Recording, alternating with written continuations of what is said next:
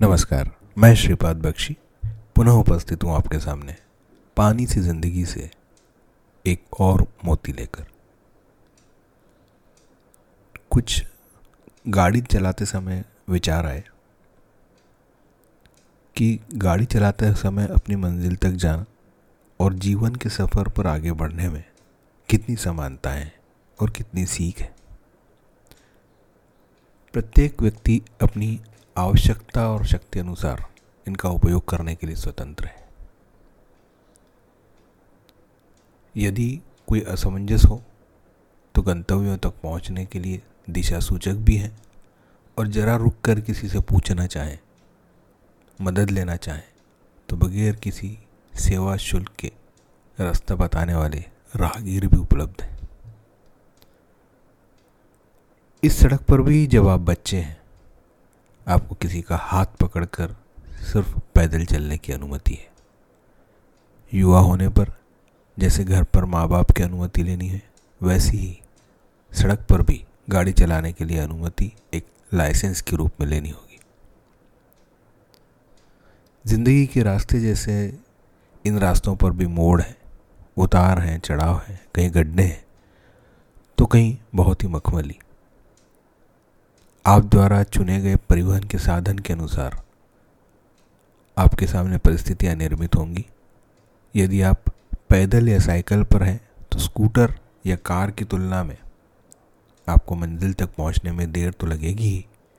साथ ही साथ गर्मी, सर्दी व बारिश का प्रकोप भी झेलना होगा।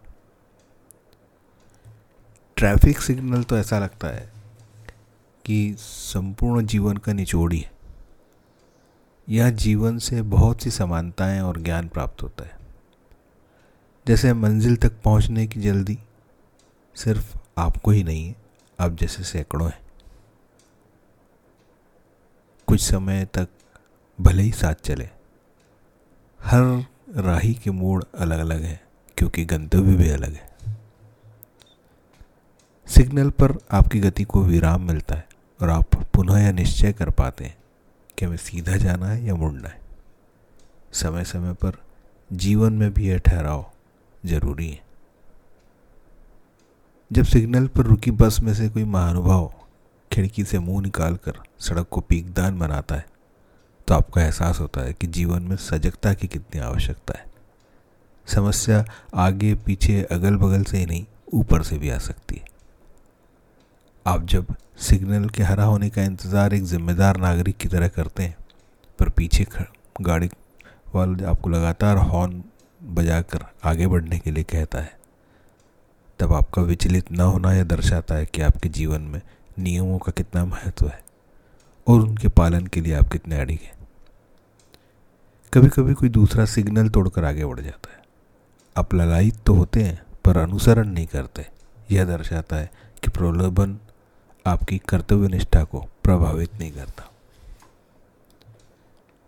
सिग्नल से आगे बढ़े तो किसी भी राह पर जाने की अपने अपनी निर्धारित गति सीमाएँ हैं। जीवन की तरह ही, जब भी आप इन सीमाओं का उल्लंघन करेंगे, ट्रैफ़िक पुलिस या दुर्घटना के रूप में आपके सामने घातक परिणाम भी आएँगे। इन राहों पर चलते समय कभी हम पुल के माध्यम से क्षणिक ऊंचाइयाँ प्राप्त करते हैं। कब, कभी विशाल काय रेलगाड़ी के नीचे का रास्ता अपनाते हैं, परंतु जीवन पथ की तरह यह भी स्थायी नहीं है।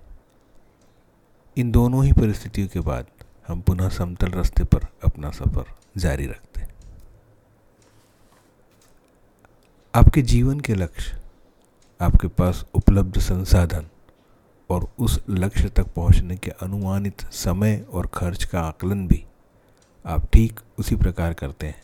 जैसे इस सड़क पर यात्रा करने प्रारंभ करने से पहले करते हैं। इन दोनों ही यात्राओं की सफलता आप द्वारा यात्रा से पूर्व में की गई तैयारियों पर अत्यधिक निर्भर करेगी। इस तैयारी के बावजूद भी आवश्यकता पड़ने पर मदद करने के लिए बहुत से लोग आपके आसपास उपलब्ध हैं। बस होश और जोश के साथ अपनी यात्रा जारी रखनी है। जय हो नमस्कार शुभ यात्रा।